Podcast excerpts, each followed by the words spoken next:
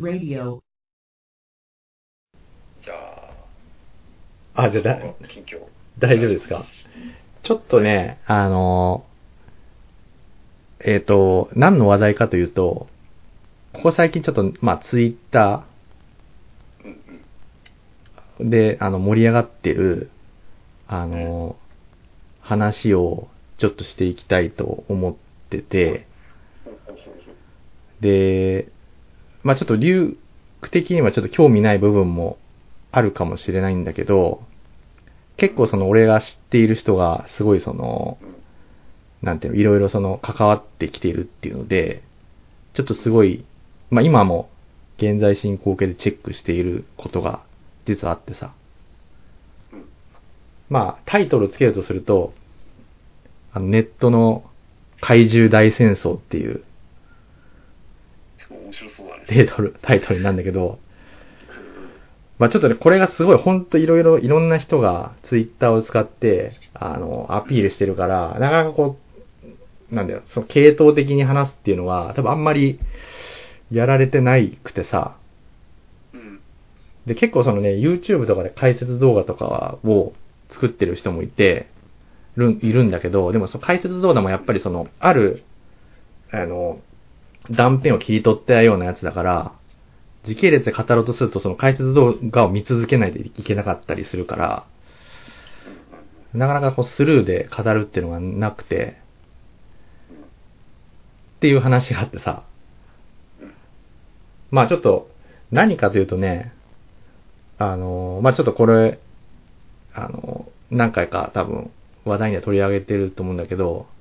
あ、あの、発端はあれなんだよね。えっ、と、ガーシーなんだよ。で、ガーシーが、あの、で、出現したことによって、あの、ネット、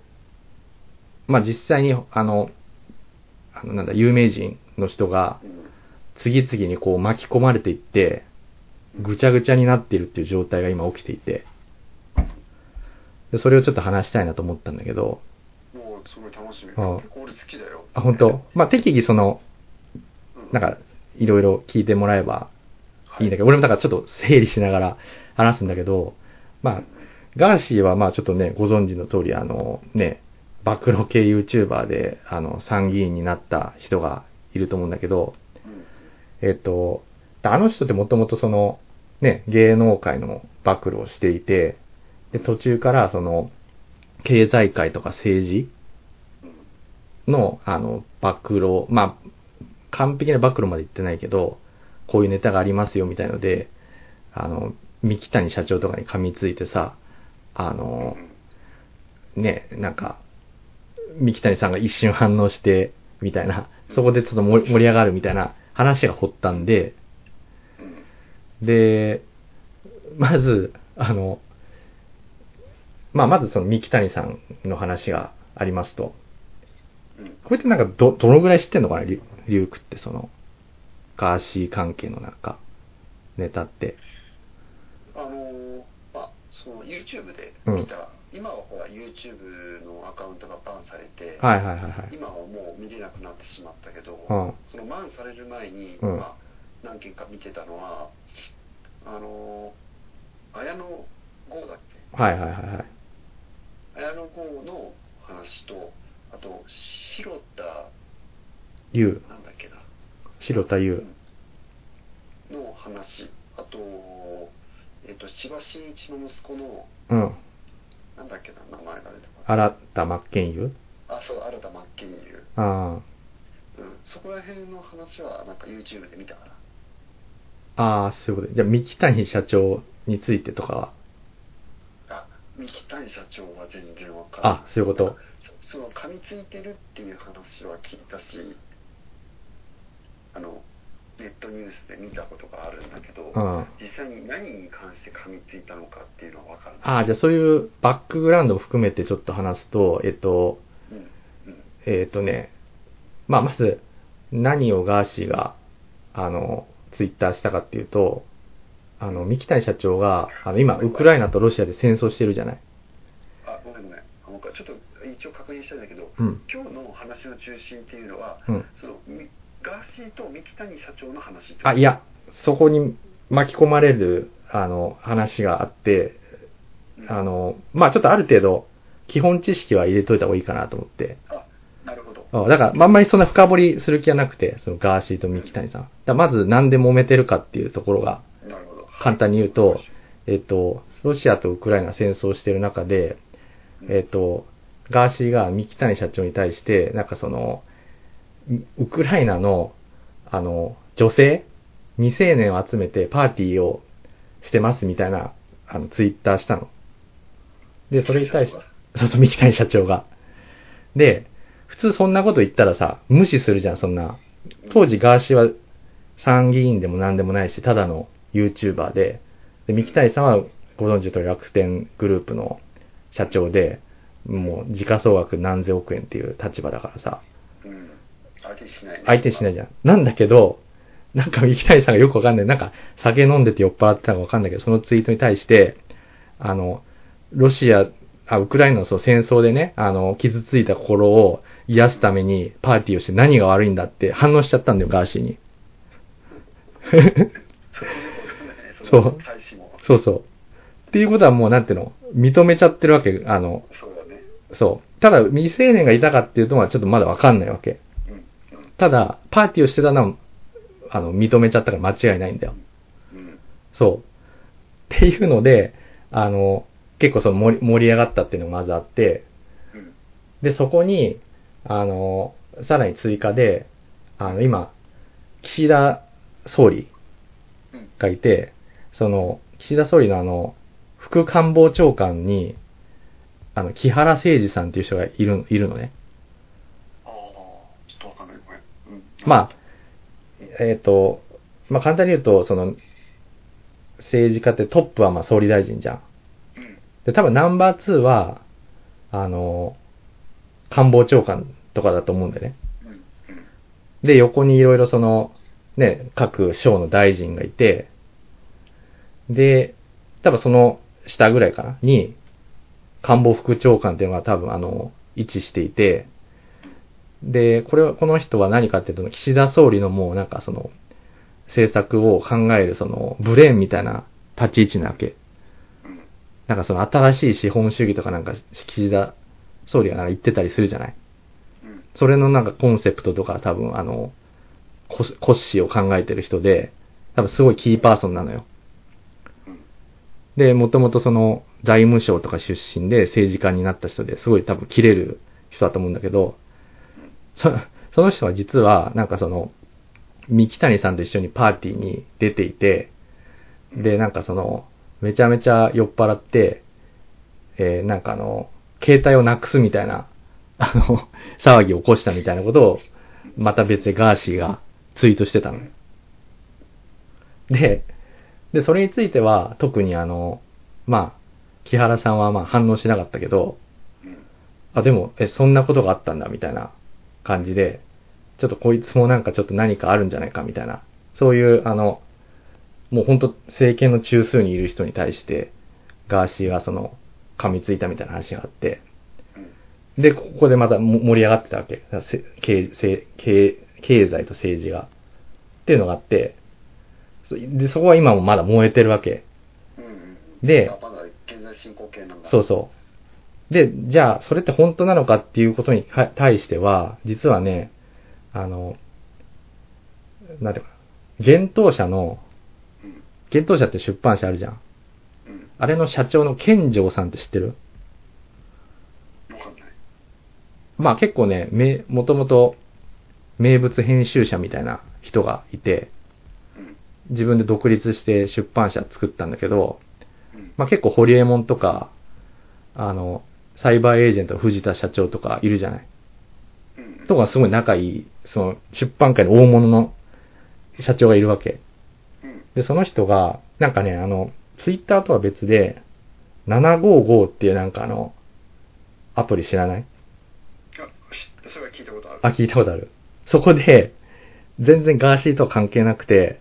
うんあの、その木原副官房長官のことを書いててさ、なんか過去にすごい嫌な思いをしたみたいなのがあって、うんで、なんかこの木原官房長官はどうやらその、あの、なんていうの、健丈さんと会った時に、なんか名刺を渡さなかったらしいんだよ。であ、そうそう。で、まあ、その時忘れてったとかもあるから、まあ、後で、あの、渡すとか、んかなと思ってたらしいんだけど、そそれもなかったらしくてさ、うん。で、なんかその、健丈さんはその、木原さんになんかその、どうしても、まあ、知り合いが会ってくれって言われて、別に会いたくなかったけど、なんかわざわざ会ったらしいんだよ。で、会ったんだけど、なんかすごい遅刻してきたらしくてさ、木原さんが。で遅刻してきた上に名刺もなくて、で、さらに後から送ってくるんでもなくてさ、で、なんかもうちょっとだけ会話して、じゃあ、みたいな感じで言っちゃったらしいんだよね。で、それに健丈さんがぶぶち切れてて、で、っていうのがあってさ、で、ここんな奴がなんか、あの、政治家なんて、あの、けしからんみたいな感じで、あって、で、さらにまた別の健丈さんのその、つぶやきで、なんかその、この木原って人はなんかその過去にパーティーで、ぐでんぐでんに飲んで、なんかその、えっ、と、携帯をなくしたりしてるらしいみたいな。で、あのーこんな人がなんかその、政治家をやってていいのかみたいな。ことを書いててさ、で、それってなんかガーシーが言ってたことじゃんみたいなうん。感じになってる。そこで裏付けができたわけよ。ああ、なるほど。だから、この木原さんって人もなんか裏がありそうだぞみたいな今なってるわけ。うん。で、さらに言うと、まあ、こ、ちょっとこれは枝葉なんで、簡単に言うと、今、綾野剛ってさっき出たじゃない。うん。綾野剛は、えっ、と、実はあの、トライストーンっていう事務所に所属してんのね。うん。で、その社長が、山本又一郎さんっていう人が社長なんだけど、うん有名な人だよね。ああ、そう、そう、そうなんだ。俺はあんまり知らないんだけど、まあ、有名なんだ。トラトライストーンで、その、社長やってる人っていうのは、うんめちゃくちゃ癖があるみたいなこと。ああ、ほんと。うん。で、まあ、そう、そう、そうなんだ。じゃあ、その山本、有名な山本社長っていうのは、実は、あの、木原か副官房長官と仲いいんだよ。すごいね、つながってだね。うんなんかツーショット写真みたいなのがあったりしててさ。で、そこで何が言えるかっていうと、その、綾野剛が、そういろいろ過去にね、なんかその未成年と、なんかその、淫行したみたいな噂がある中で、あの TBS のドラマがスタートしたりしてて、で、あの、あ、そうそう。でもなんかその、なんていうの、そういう噂があるけどドラマ開始したし続いてるわけよ。で、普通だったらなんかさ、そのね、交番とかさ、ね、CM がつかなくなるとかなんかありそうだけど、全く影響を受けてなくて、で、それってなんでだろうって思うと、さよく考えてみると、その、木原副官房長官とトライストの山本さんが仲良くて、で、政治家に行って、なんかこう、なんていうの、その、周りを助けてもらってるんじゃないかみたいなのが一つ推測できるできるわけよ。っていうのが実はちょっとそういう裏のつながりもあるみたいなのがちょっと今あって、まあそれはそれでまだ、あの、別の件で炎上してんだけど、っていうのがありますと。で、またその別の話で、あの、実はその、ガーシーのさ、裏に、こっからがなんかぐちゃぐちゃになってくんだけど、うん。ガーシーとめっちゃ仲いい人で、あの、あの FC2 って、あの、サイトあるじゃん。あの FC2 動画。で FC2 動画で有名な。有名なですうん FC2。あれのさ、創業者で、うん高橋さんっていう人がいるんだよ。ああ、もちろん。はい。あ、知ってる？うんまあ今はもう SC2 から関係なくなっちゃったんだけど、あの、ガーシーとめちゃめちゃ仲が良くてさ、仲いいですね、そうそうそう。で、その高橋さんが実はその、なんで FC2 からその、手を引くことになったかっていうと、実は過去にその、ニコ動のほら、ドワンゴって会社あるじゃない？うん。ドワンゴとその裁判とかで揉めて、で、結局その、なんかね、ドワンゴに訴えられちゃって、でそれでなんかあの、警察に、なんていうの、あの、捕まっちゃうんでね。あ、捕まっちゃうというか、その、ど、FC2 動画警察にそう捜査されて、もうぐちゃぐちゃになっちゃうってことがああったのよ。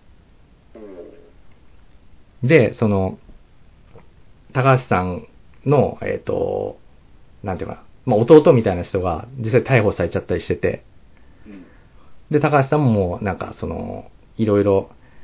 ね、あの、会社を大きくしようっていう野望もあったらしいんだけど、もそれで一気にもうその夢がついえて、で、しかもなんか指名手配みたいになっちゃってさ、で、高橋さんその、うん、日本に帰ってこれなくなっちゃったのね。あなんかどっかで聞いたよ。あ、そうそう。今ね、なんかアメリ、あ、まあ、も、もともとアメリカで立ち上げて、日本でサービスしてたんだよね、FC2 って。あ、そうなんだ。だから日本の会社じゃないんだけど、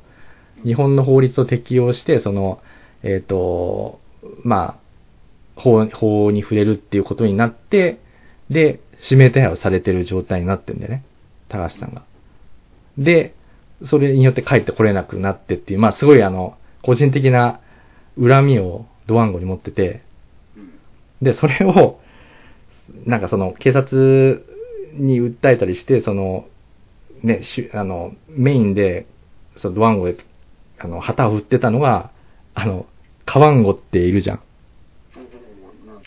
久しぶりに聞いたね。あ、そうそう、あの、川、川上さん、あの、すごいニコニコしてる。実はあの人だったらしくてさ、あの、へで、それのによって、あの、もう、自分は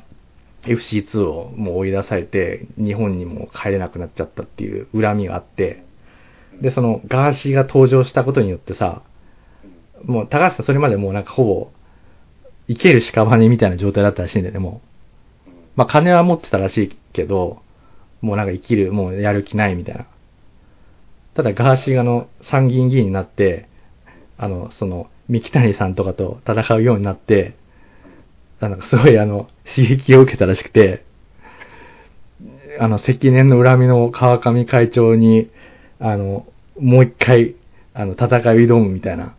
うん。感じのことをやり出しててさ、あ、今？あ、そう、やり出してんの、そうそう。え自分はその、不当で、不当逮捕だ、あ、まあ、不当でその、犯罪者扱いされてるみたいな感じーで、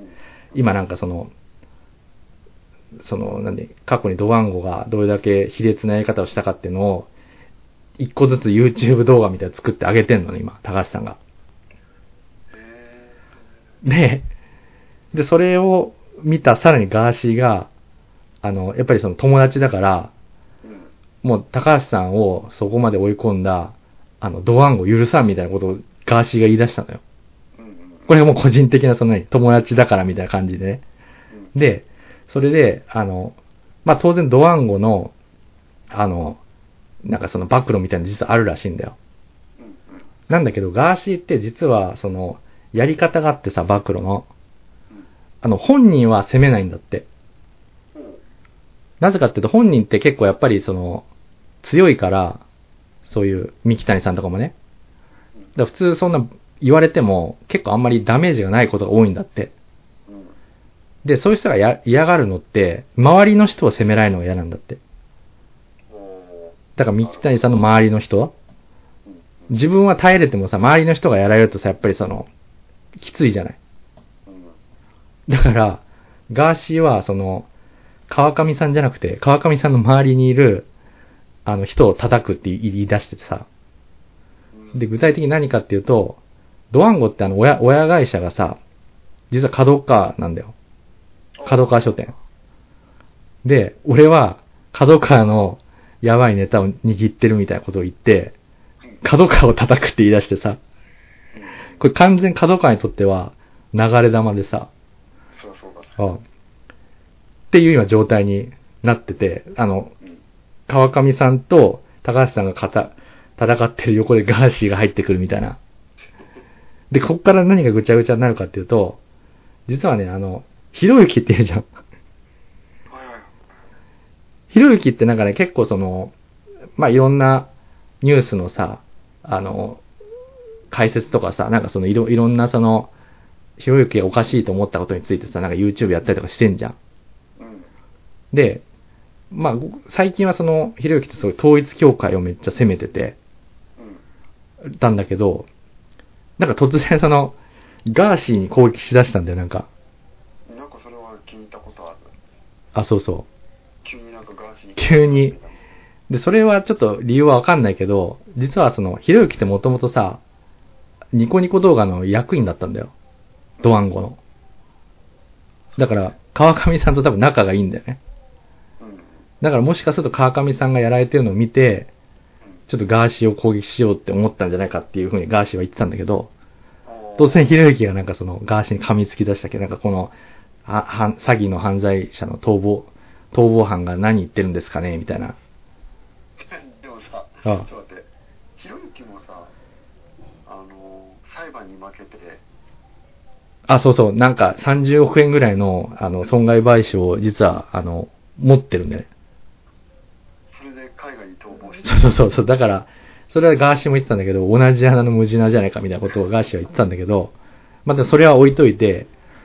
うん。あの、でもなんか、ひろゆきの場合はもうなんか別に時効ですからみたいなことなんか言ってて、10年っていう時効があるらしいんです、その、さ、あの、えっ、と、ひろゆきの場合は。うん。まあまあ、それは、まあいいんだけど、で、ひろゆきがガーシーに噛みついたことで、でもともとガーシーってひろゆきのこと好きだったらしいんだよね、なんか。結構その面白いなっていうので、なんかすごい、あの、切れ味鋭く話してて、なんかこう、ファンだったらしいんだけど、なんかその攻撃してきたから、ガーシーも、じゃあちょっと、攻撃するからにはちょっと俺も攻撃しないといけないみたいな感じになって、で、直接ひろゆきを攻撃するんじゃなくて、俺は、あの、ひろゆきの嫁が某 GMO で、はた、の社長秘書でや、働いてたの知ってるぞみたいなことなんか嫌い言い出してさ、で、なんかひろゆきの奥さんにターゲットを、あの、なんていうの、絞り出したのね、ガーシーが。なんかあのさ、うん。あの、前、ホリエモンが、うん あの、YouTube の生放送で、うん。なんかあの、ひろゆきの奥さんはすげえブスだみたいなこと言ったね。あ、なんかね、オリエモンは、ひろゆきと実はその、今、絶縁状態みたいになってんじゃん。うん。仲悪いってね。うん、なんかその餃子事件あたりから。うん。で、実はそのホリエモンって、ひろゆきのよ嫁もすごい嫌っててさ、うん。なんかその、ホリエモンになんかちょっと絡んできたら、りしたらしくて、あ、そうなんだ。うん。で、あの、まあ、そこで、今いい振りなんだけど、実はホリエモンもこの話、これに絡んでくるんだよ、なんか。あ、そうなの？うん。あ、で、今までの話って全部ツイッターの話ね。ツイッター上で行われてて、で、ガーシーが、えっ、と、その、ひろゆきの嫁を、あの、攻撃するぞってなった時に、あの、ホリエモンが、なんかその、ひろゆきの嫁に、なんかその、まあ、あの、なんていうのかな、あの、フォローするかと思いきや、うんえっ、とね、その、もっとやれみたいな感じの、ニュアンスのツイッターをしたのよ。ガーシーに。で、なんでかっていうと、ほら、ガーシー、あの、ガーシーってその、自分より強い人をさ、攻撃してることで、ある意味その、えーあるっていうとその指示を受けていたのに、うん。ひろゆきの嫁ってなんかその、まあ、一般人みたいなもんじゃないかみたいな感じでさ、あの。そうそう、そう、そうやってガーシーのスタンスに合うのかみたいな感じになったんだよ。なったんだけど、ホリエモンが、いや、ひろゆきの嫁ってその、本とか出してるし、一般人じゃねえだろ、わらわらわらみたいなの、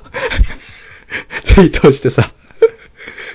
一気になんかその、ホリエモンも加勢してきたみたいな感じになっちゃって。で、で、あの、なんていうかな、ホリ、ガーシー、ホリエモン対、ひろゆき、ひろゆきの嫁みたいなその構図ができて、来たらそのひろゆきの嫁もさ、なんかその、ツイッターやってて、うん。で、結構その、なんていうかな、すごい強いんだよ、ひろゆきの嫁って実は。あの、ツイッター上だと。あ、そうなんだ。うん。で、なんかその、ホリエモンに対してもう噛みついたりしてたのね。うん。うん。うん。なんかそのホリエモンが、ひろゆきのその奥さんが書いてる、ひろゆ旦那様ひろゆきって漫画があってさ、うん。で、ホリエモンはそれを結構ディスってたのね。なんか気持ち悪いみたいなこと言ってて、なんか。で、それに対してひろゆきの嫁が、いや、そんないろんなスタッフの人とかが、ね、一緒に一生懸命作った本に対してそういうのは失礼ですみたいなので、恥を知り知りなさいってホリ、ホリエモンにツイッター返しててさ。で、うわ、なんか、盛り上がってんな、みたいな感じで、で、あの、なんかもうほんとぐちゃぐちゃになってきて、で、そうなったきた時に、あの、なんかね、あの、よくわかんないんだけど、まあ、ひろゆきの奥さんが、ちょっとなんか、やばいのかなと思ったのかわかんないんだけど、突然そのひひろゆきに対して、ちょっとあんまり調子に乗るのやめなさいみたいなツイートしたのね。で、あんまり調子に乗ると、なんかそのブレイキングダウンで、あの、なんか戦ってもらうよみたいなことを言い出したのね。でちなみにブレイキングダウンってわかる？格闘技？あの、格闘技のすごい不良みたいな人がさ、集まってさ、朝倉未来とかがさ、プロデュースしてるさ、うん。なんかその、まあ、は半分素人みたいな人の、なんか、プライドみたいのがあってさ、今すごい流行ってんのよ。。あ、そうそうそうそう。が、なんか出たみたいなの、ちょっと聞いたことあるんだけど。あ、女子のやつか。俺もあんまり見てないんだけど、結構その男性のさ、その元不良みたいな人が、そのバトルするみたいな感じで、あのほら、瓜田淳二とか知らない？瓜田淳二さんってなんか、全身、あ、そうそう。とかがなんか出てたようなやつで、まあ、すごいあの盛り上がっててさ、うん。今格闘技界でさ、だからそれに出させるよみたいなことを、あの、ひろゆきの奥さんが言ったら、なんかそれをガーシーが見て、あ、なんかこの奥さんってなんかすごい空気読んで、なんかいろいろ分かってるなっていうのをなんか認識したわけ。あ、だからそれで、なんかガーシーは、なんかすごいなんかそういう、おひろゆきの奥さんって賢いなと思ったらしくて、うん。で、ひろ、ガーシーはなんかか賢い女の人が結構好き好きらしくてさ、うん。で、なんかもう攻撃する気が失われたらしくて、で、それであの、実はそのね、ひろゆきと、あの、のバトルは今ちょっと収まってる状態。うん。で、ここでなんかちょっとまたね、実はすごい、これがちょっと結構言いたかったんだけど、これまであんまり知られてなかったさ、実はすごい人がね、登場するんだよね。うん。で、俺あんまり知らなかったんだけど、あぜひね、リュウクもね、あの、なんか動画とか見てほしいんだけど、うん。あの、井川さんって知らない？あんね。あ、実はね、この人すごくて、うん。あの、大王製紙っていうさ、うん。あの、会社って聞いたことない？大王製紙。あの、まあ、紙の会社なんだけど、うん。もう超大企業で、うん。多分あの、まあ、そういうさ、まあ、なんかエリエールとかかな、トレディッシュの。おー、エリエールはもちろん。うんまあ、とかだったり、まあ、その、当然、もう本とか新聞とかさ、うん。まあ、多分まあ、いろんなその、まあ、紙の会社ね、紙の会社の、業界第3位ぐらいの会社であるんだけど、大王製紙ってのが、そこの3代目の社長うん。だった人で、で、だったっていうのは何かっていうと、実はこの人さ、会社の金を使ってギャンブルをして、あの、お金を使い込んでさ、あの、なんていうの、逮捕されて刑務所に入れられちゃった人、人なんだよ。すごいね。まあ、ほんとそのボンボンみたいな人で、うん。で、しかも使った金額がすごくてさ、うん。いくらだと思う？そのギャンブルに使った金。いや、もう今頭の中にパッと浮かんだ数字言っていいいいよ。まあ11億とかそういうぐらいの桁。あー、実はね、桁違うんだよ。一桁違うんだよ、もう。うんマジで？マジで？あの、106億。す100億億、106億を海外の。あの、闇カジ、まあ、闇かわかんないカジノで、なんかバカラです、すってさ、会社の金で。そう。で、それが発覚して、その、もう、東京地検特捜部に逮捕されて、刑務所に入ってた人がいいんだよ、実は。で、その人が、まあ本当もう3、4年の刑期を終えて、出てきてさ、で、その人がなんかその、そこのツイッターのバトルになぜかく加わり出して、なぜ？な、なぜかちょっとあれなんだけど、で、この、そう。で、そっからが結構面白くなってさ、なんかね、その、で、その井川さんが出てきたことで、そのキャラがガーシーに味方をしてて、で、ガーシーも実はその、ギャンブル中毒でさ、破産して、まあそれで金がなくなって、あの、詐欺をしたっていう経緯があってさ、だからその、お互いそのギャンブル中毒なんだよ。で、なんかシンパシーを感じてる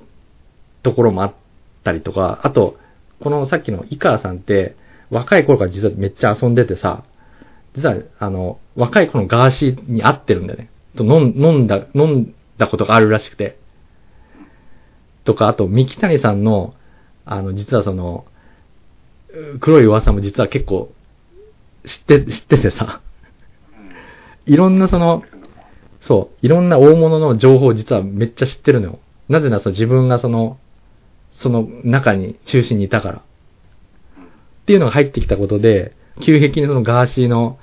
ね、言葉にさらにその信憑性が出て、え、こんで、逆にその、井川さんこん何言い出すんだろうみたいな、あの、周りの人もさ、急に入ってきて、すごい今、戦々恐々としてる状態になってるっていうのが今の状態。で、この井川さんっていうのはその、まあ、やったことはめちゃめちゃアホだけど、実はこの人って東大法学部卒業しててさ、めちゃめちゃ頭いいんだよ。で、一回ね、そうそう、一回あのね、ニュースピックスで、ホリエモンと対談してんのね。あ、つい最近。よくわかんないんだけど、なんでそんな人が、あの、出てきたのかわかんないんだけど、対談動画を見たら、なんかめっちゃいろんなことに詳しくて、で、しかもその話し方とかもすごいなんかさ、わかりやすくてさ、あ、知的なんだね。めちゃめちゃ知的ですごいわかりやすくて、で、なんか結構シュッとしてかっこいいんだよ。なんかちょい悪親父みたいな感じで。うん。で、こんな人がいよいたんだっていうのでさ、結構ざわついててさ、周りが。で、それを見て、あの、編集者のさ、箕輪さんって知らない？あ、知ってる知ってる知あってる。、箕輪さんが目をつけて、実はついこの間ガーシーと対談がしたんだよ。井上さんって確かあのー、ホリエモンと仲良かったんじゃなかった？あ、ホリエモンとも仲良くて、あ、そうだよね。で、今なんかね、箕輪さんがね、そのガーシー、まあガーシーの本出したじゃん。うんうんうん。出したのね、あの箕輪さんが。あ、あの、この前何出版したのって、ああれなんだ、箕輪さんの、その、会社で出版したの？箕輪さんの会社で箕輪さんが編集したの。あ、編集かごめん。あの、死ねば、まあ、死なばものともってやつ。死なばもうんの。うん。そう。まあで、本の PR もあるんだけど、結構その、最近いろんな人とガーシーをコラボして、対談をセッティングしてんだよ、箕輪さんが。あ、そうなんだ。で、そのなん、そう。で、そのさっきの井川さんとの対談が実現してさ、あの、ギャンブルトークみたいなのするんだけども、それもすごい面白かったんだけどさ、っていうので、もういろんな人がその、なんていうの、もう、なんか、ガーシーをきっかけに集まってきて、ツイッターでバトルしたりとか、なんかその、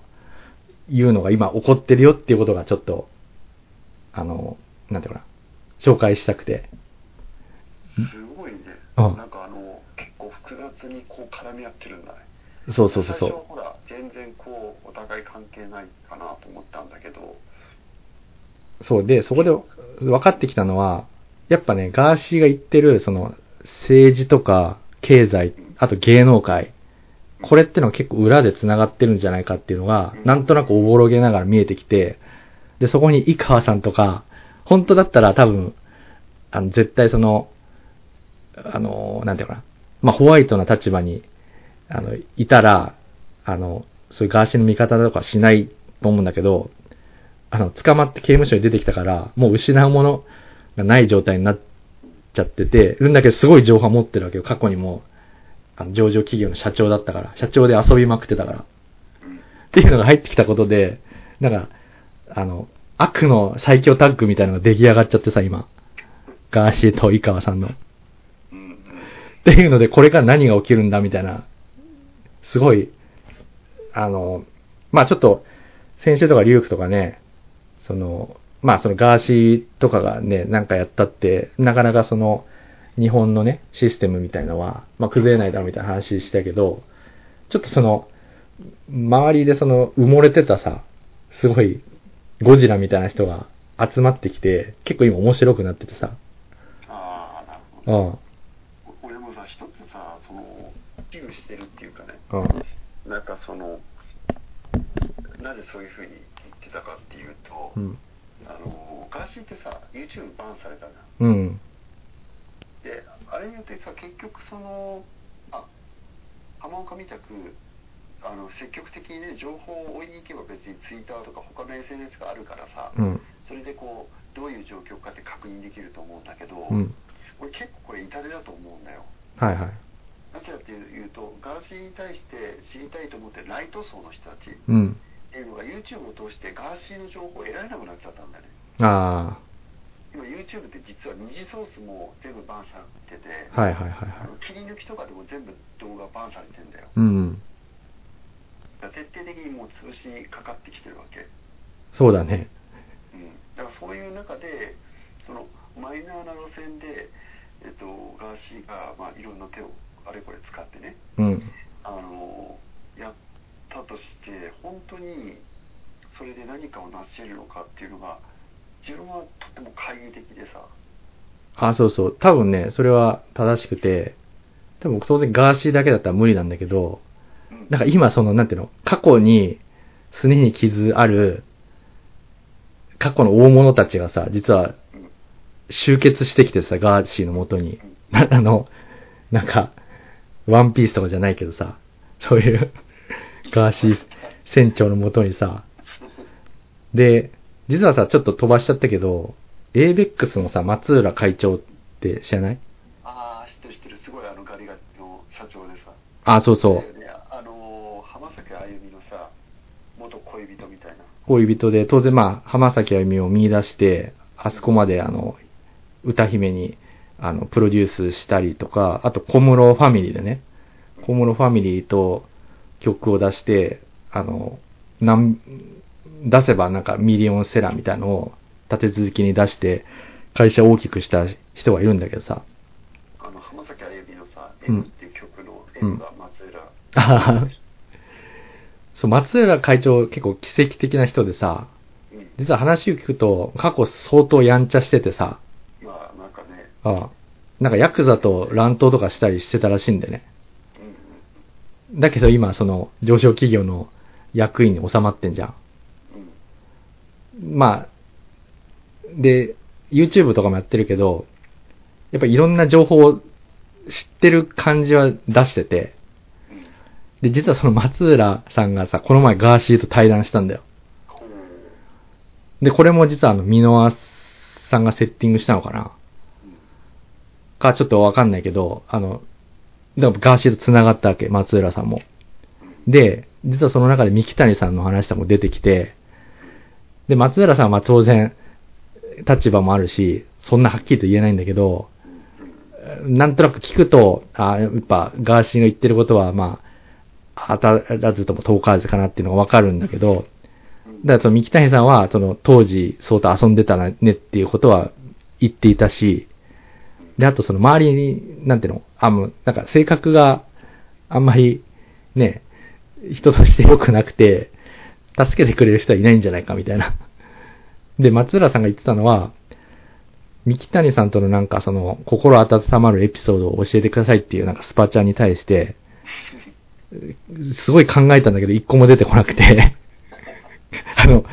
ダメだ、一個も、こんなに考えて一個も出てこないみたいなことを言ってたりとか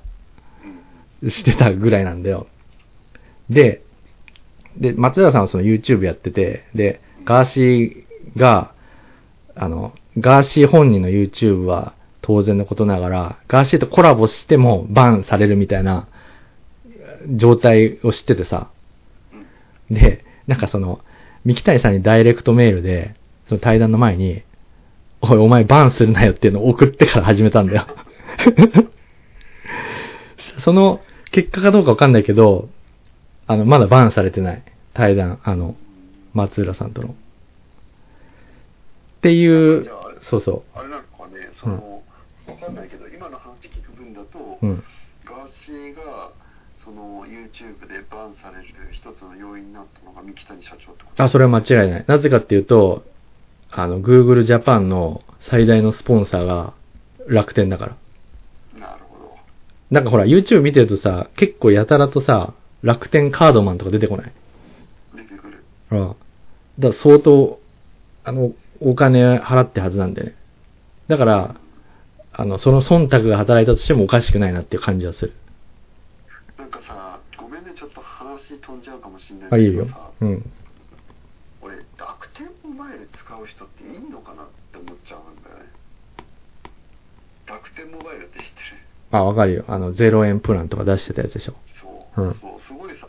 CM してさ、でも全然その利用者も伸びてないし、あ、俺だから0円だからちょっとやってたのはあるよ。うんで、うんつい最近あれだよね、楽天モバイルがさ、うんその。0円を廃止したんだよ。廃止した。でそのそれそれで、まあ、浜岡みたくそれを目的にやってた人たちが一気に解約して、うん。23万人ぐらいいなくなったわけようん。契約者がうん。で化けの皮が剥がれたわけはいはい。でねこれ何が言いたいかっていうと結局のところうん三谷社長って結構評価されてる割に、うん。あのなんかね、まあ、自分から見るとそんなんでもないなと思っちゃうわけよ、うん。まあ確かにめちゃくちゃ金持ちで楽天っていうね大きな会社でねまあほらどこでやってるっていうのはあるのかもしれないんだけど、うん。なんかそういうところを見るとなんか危うい感じがする人だなっていう印象がすごく強くてうん。だからどういう部分でそのガーシーに突っ込まれてるのかっていまいちわからないんだけどうん。なんかそういうボロを持ってる人なんだなっていうのはすごくあ、まあ、ガーシーが突っ込んでるのは、その、結構その、遊び方が激しくて、で、結構その何、ロリタニって言われててさ、ガーシーに。あ女性関連でそういうあれなんだそう、あの、ま、まず外国人の女性が大好きらしくて、うん、で、その中で未成年も好きらしいんだよね。ああじゃあと言われている、と言われていて、ウクライナ人の未成年の女性と遊んでた可能性もあるある。で、実はつい、昨日、今日かな？昨日なんだけど、実はね、あの、また別別で有名なツイッターの人でさ、ゼットリーさんって知ってる？あ知ってる。あれでしょ。ものすごいさうん。そういう裏の業界であの力コ持ってる人でしょあ、そうそう、なんかちょっと正体不明のさ、ちょっとなんかこ怖そうな感じの、あの、裏、裏社会の人っぽい感じの人がいて、実は、その人は、まあ、ガーシーとも、あの、なんだろう、コンタクトがあるんだよ、その、つながりがあるんだよ、ゼットリーさんって。で、その人が自分独自のルートで、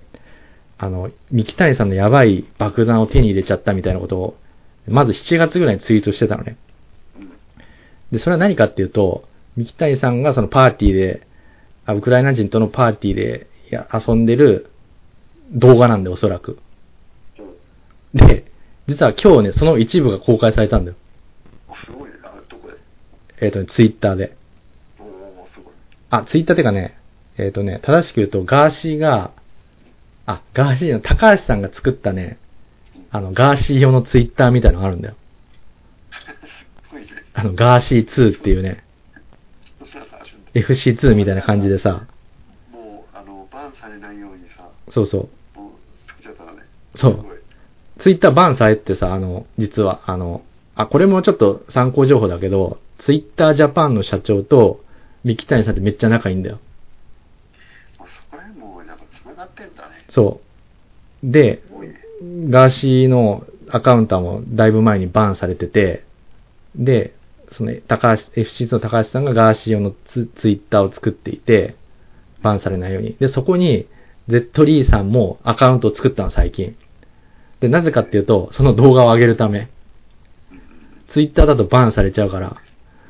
で、そこに、あの、これね、2018年の動画で、なんか7秒ぐらいなんだけど、まずね、外国、あ、なんかクラブの映像で、外国人の女性と、あと三木谷さんが映ってんで、間違いなく。で、三木谷さんがなんか瓶を持って、あの、なんか、社員かわかんないけど、なんか、口に突っ込んで一気させてるみたいな、あの、動画ね、すごい短い動画が、実はアップされてて、で、ここで何がわかるかっていうと、あの、三木谷さんってその、最初ツイッターでさ、思い出してもらいたいんだけど、ウクライナとロシアが戦争してて、ウクライナの人がかわいそうだからパーティーをしたって言ってたじゃん。で、でもそれって2018年なんだよ。この動画が出たって。ってことは、前からパーティーしてるんだよね、ウクライナの人と。戦争関係なくて。だからそこでもう墓穴を掘っちゃったね、三木谷さんは。っていうのと、あとその、外国人の、あ、ウクラまあ、ウクライナ人かかんないけど、外国人の女性が映ってて、で、この人は多分未成年なのかどうかっていうのがポイントで、で、この Z リーさんが実はその、えっ、とね、なんかその、よくわかんないその、女の子とかを多分、斡旋する会社があるのかわかんないけど、そこになんか問い合わせてて今、何歳ですか、この人は、みたいな。っていうのを今、問い合わせてて、で、今現在22歳ですって回答が来ましたって言ってて、で、2018年だから逆算すると18歳じゃん。だかああ、なるほどね。ら未成年がいたんじゃないかっていうところまで今、分かってて、三木谷さんがどんどん追い詰められてるっていう状態、今。そうなんだよ。で、三木谷さんはずっとその、ウクライナの時からもうほとほとんどツイツイートしてない。あの、でもさすごいなって、やっぱり思うのがさ、うん。えてもらった情報で全然目に出ないよね。あ、これだから、ツイッターと、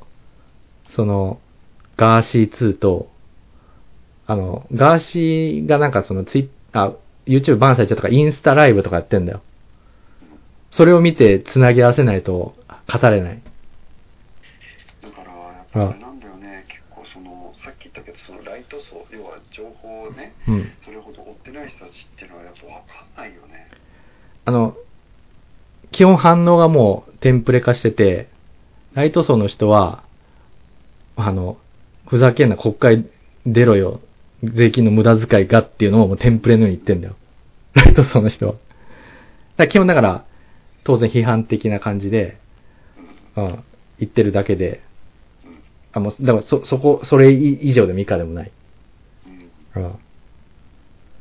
なんかなんだったらさ、そういうの知らなければ本当何してるんだろうって思っちゃうよね。あ、そうそうそうそう。で、あともう一個言うと、実は今日ちょっと、あの、結局は、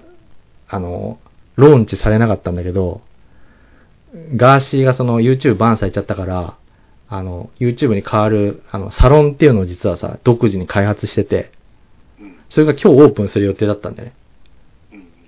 うん。でもなんかちょっとトラブルがあったのか、ちょっとオープンができなくなっちゃったらしいんだけど、もうそれができたら、もう、なん、め、なんていうの、いろんな多分、あの、暴露が出てくるだろうっていうふうになんか周りの人は、あの、少し、あの、なんていうの、まあ、若干期待してるっていうね、状態。今なる。ほどね。うん。なんかね、月ね、3980円らしいんだよ。結構高いんだよね。結構高いね。うん。そう。で、ただね、サーバーが、なんかアリババグループのサーバーを使ってるらしくて、うん。あの、絶対にバンされないらしいんだよ。ああ、なるほど。なんかね、自動ポルノを流してもバンされませんっていう風になんか言われたらしくて、開発してる人に。まあ多分流さないと思うけど、うんだからそのぐらいの、あの、強固なサーバーだから、多分ガーシーも多分、今まで YouTube だと過激なこと言うとバンするから、されるから、そう、まあガーシーなりに抑えてたらしいんだけど、うんもう抑えずにいけるっていうので、ちょっと、あの、そのサロンに期待してたんだけど、ちょっとまだ立ち上がれなかったみたいなね。そういう状態になってると。まあちょっと、あの、まだね、現在進行形だし、ちょっと断片的な情報なんで間違ってるとこもあるかもしれないんだけど、まあ結構その、なんていうの、あの、追い詰められる人がちょっと出てきてるんじゃないかなっていう。まあ特に三木谷さん筆頭にね。で、それに対してなんかこう、ワンピースのように、なんかガーシーを囲う、あの、仲間たちみたいなのが実は今揃ってきてるみたいな状態になってるっていうのがちょっと今日紹介したかったっていうことで、で、その中でちょっと井川さんっていうのはすごい、この人は多分埋もれてたから、ぜひ、ちょっとリュウクも、あ、そうだね。ちょっと早速 YouTube で見てみようかなと思って。ああの、でも100、そう、実は、中で出てきている人たちの、うん、結構 YouTube って見たことあって、はいはい。例えばその ABEX の松浦さうんんうん普通に見てたし、うん。だからなんか話聞きながら、こことここが繋がってるんだなっていうのが結構面白かったね。そう、だ結構やっぱみんなあの、言ってないだけで、裏では繋がってて、で、多分その、立場がある人は言えないんだよ。で、ガーシーみたいにもう、失うものがなくなった人はそれ言ってて、で、三木谷さんが結構その、派手に遊ぶっていうのは、実はその、なんか、ガーシー的にはその、港区界隈ではもう周知の事事実だったらしいんだよね。うん。うん。だけど誰も言言ってこなかったわけ、今まで。っていうことを言って。そうそうそうそう。だから、今、実際ガーシーが暴露しても、他の人は、あ、まあそうだよねっていう感じで、あの、特に助けもしないと。池谷さんを。ただ。直接、ね、多分その金をもらっ、なんかそのスポンサーとかになったりとか、お世話になってる人は、多分ガーシーのアカウントバンしたりとか、多分裏では結構動い動いているんじゃないかっていうのが今、あの、憶測を持たれている感じだね。うんでも、その、例えば、うん。あの、YouTube もそうだし、はいはい Twitter もそうだし、うんで、ちょっとその、インスタやってるかどうかわかんないけど、うん。でもそういうメメジャーなものが全てもしバンされたとしたら、やっぱり明らかにそういうふうな、ほら、あの、経済的にうん。優位な立場の人間に、やっぱり、こう、潰されてるっていうのはもう、明白なことだよね。あ、そう、だからもう一個分かったのは、実はさ、Google とかさ、そういう Twitter って、結構そういう、なんていうの、テック系のところってさ、ある意味リリベラルでさ、民主的な考えで運営されてるって普通に思いがちじゃん。うん、そういう国のさ、圧力とかは全く受けないみたいなね。と思ってきや、実は、え、そうでもなかったのっていう、なんか一人の個人のね、あの、意向で、あの、う動いちゃうんだっていうのなんかちょっと分かり始めてきて、果たしてそう YouTube とかってそんな、あの、フラットな、公正なプラットフォームなのかっていうのをちょっと、あの、思い出してる人もいるみたいなのが、そういう確構造もちょっと見えてきたみたいなね。確かにね、まあ、YouTube とかって結構そのほら今いろんな、ね、人が入ってきてて、うん。で今までってさその有名な人がね入ってくる前っていうのは、あの明らかにそのなんだろうなそういう権力持ってる人っていなかったじゃんもう純粋にただのほら素人だった人たちがさあの何かしらをきっかけに YouTuber としてヒットして、うん。で人に知られるってそういう人たちっていうのはまあごく一部でさ、うん。いちいちそういうそれ以外の多くの人たちうん。を相手にこうなんか検閲みたいなのすることってなかったわけじゃんうん。だけどやっぱりそういう権うんやっぱり権力というか影響力のある人たちが出てくるとやっぱりその最初の思想とか考え方とかでやっぱ変わってくるんだなってすごい思うね、うん。まあ、あとやっぱ金の力だよね。うん、なんだかんだやっぱその営利企業なわけだからさ。うんうん。まあ、なんかそのあまりねその一般的な人たちがもう抱いてるような理念とかそういったものってやっぱり通用しないんだなってすごく思うねうん、そうだね。だからそういうところもちょっと見えてきたんじゃないかっていうので、うんそうそう。で、結構その、さっきのガーシーがいろんな人と対談してるって言ったけど、なんか、バンされる対談とバンされない対談っていうのがあってさ、その基準がわかんないんだよ、実際。あーまあでもあるんだろうねちゃんとそうそう、さっき言ったその、松浦さんとの対談はた、あの、バンされてないんだけど、なぜかその、政治家の人で一回対談したんだよ、ガーシーが。うんで、そこの、まあ、ガーシーもバンされてるの分かってるから、すっごいもう、なんていうの、あの、暴露みたいなのせずに、普通の政治の話をして、してたのね。うんだけど、なぜかその、あの、対談はバンされちゃったんだよ。あえ、で、な、なんでみたいな状態になったりしてて。ーうんうんあちなみにちょっと私のおすすめのガーシーの対談の動画があって、はいはい。それがイェール大学の成田さんあー、最近やってたね。そうとガーシーが、えー、と対談したやつは結構面白いあ、見たんだ。ぜひ見てうん見た見たぜひあの見てほしいあのすごく異色なこう組み合わせ全く違う世界で生きてきた2人なんだけどやっぱりお互い結構やっぱり頭切れるから、こうん。う話がね面白いよなんかあれだよね、その、クラスの優等生と、不良の番長が対談するみたいな感じだよね。そうそうそうそうあまり今までさその結構えっ、とガーシーと対談する人たちって毛色が似てる人が多かったんだよね。こうアングラ系というかさああさっき言った通りさちょっとどっかしらさ傷を持ってるような例えばほら青汁王子とかさ。あ、それ、青白王子も対談してたね。うんうん。そうあとねさっき言った松浦さんもそうだしど,、うん。どっかしらに何かしら問題持ってて、うん。こうなんだろう明らかに表にこうなんだろう胸を張って出れないようなうん。そういう人たちとの対談っていうのは多い中、うん。全くそういう傷のない本当にエリート中のエリートうん。とこうコラボするのって本当面白いからぜひ見てほしいああ、そうだね。にそう今までにないガーシーの一面が見れると思なんかさ、ほんとその、成田さんって今、ほんとすごいさ、いろんなとこから引っ張りだこでさ、あの、すごい注目を浴びてる人じゃない？ううんっていうのと、その、ガーシーがさ、そういうなんか、コラボとかしてて、まあ対談とかしててさ、なんか、すごいよね、この、なんていうの、動きが、今。だからちょっとなんか、あの、まあ、ネット界隈っちゃ界隈だけど、すごい今動きが起きてるなっていうのがあって、で、ちょっと今日さっきニュース見たんだけど、今岸田総理の支持率ってなんか30%台になっちゃったんだよね。で、ある意味岸田さんって何もしないわけじゃん。何もしないことで支持率を維持しようとしててさ。で、ちょうど今、統一教会の話とか出てきて、それの影響かもしんないけど、でも、でもこれまでだったらさ、絶対岸田さんとかって盤石だったと思うんだよ。でもさっき言ったみたいな、その、中心にさ、木原さんっていうちょっとなんか、何かあるんじゃないかみたいな人がいるとかさ、結構そういう、多分今まで隠せてたことが、隠せないようなちょっと世の中になってくると、やっぱりその岸田さん、わかんないけどね、岸田さんみたいなその安定な、あの政権も、もしかしたら何かあるんじゃないかっていうちょっと期待は抱いちゃうかなっていうのはちょっと今の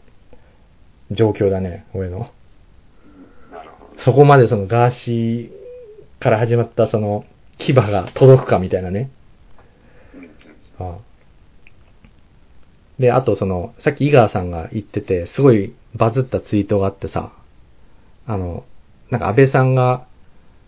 安倍さんとなんか会食したらしいんだよ、井川さんが。4月ぐらいにね。あの、存命の時に。で、その時に、あ、まあもう安倍さんがちょっとな、今亡くなってしまったので今だから言いますけれども、今外務大臣の林さんっていう人がいるんだけどさ、あの、林さんは、ハニー、中国のハニートラップに引っかかってますよねっていうことを安倍総理に聞いたら、あ、間違いなくかかってますねっていうふうに安倍さんはおっしゃられましたと。で、いくつか根拠も示されてましたっていうツイートがすごいバズっててさ、で、林さんすごい親中派って言われてて、もともと言われててさ、そういう中でのその、まあ、井川さんのツイッターで安倍さんが言ってたっていうのが結構バズってて、この人大丈夫かみたいな、いうのもあったりとかでさ、その、岸田、ね、政権にちょっと、あの、まあ、なんかそういうね、そういう爆弾みたいなの一つかな、みたいなのもちょっとあったりとかね。うん、ちょっとそういう話も出てきたりしてるんだよ。ごめん、ちょっと長くなっちゃったけど、まそうだね、うん。ちょっとこれぐらいにしとこうか。あ、うん。でまあでも今のでほぼ9割5分ぐらいいったんで、うん。ちょっと引き続きウォッチしていきたいなと。うん。はいそうだねうん。はいいや。まあ今日は久しぶりにちょっとあのまあそのいつものいつもはね結構あの、うん。経経済とか金融とかあとはテクノロジーとかそういうまあ重心の話がうん多い中で、今日はまあ比較的ライトなこそうだね。ゴシップ的な、うん。はい、話だったんでちょっとまた系統違うような話ができてよかったなそうだね。またちょっとグルメのやつとかも、はい、やりましょう。はい。はいはいはいはい、そんな感じで。はい。はいじゃあまたまた、はいはい。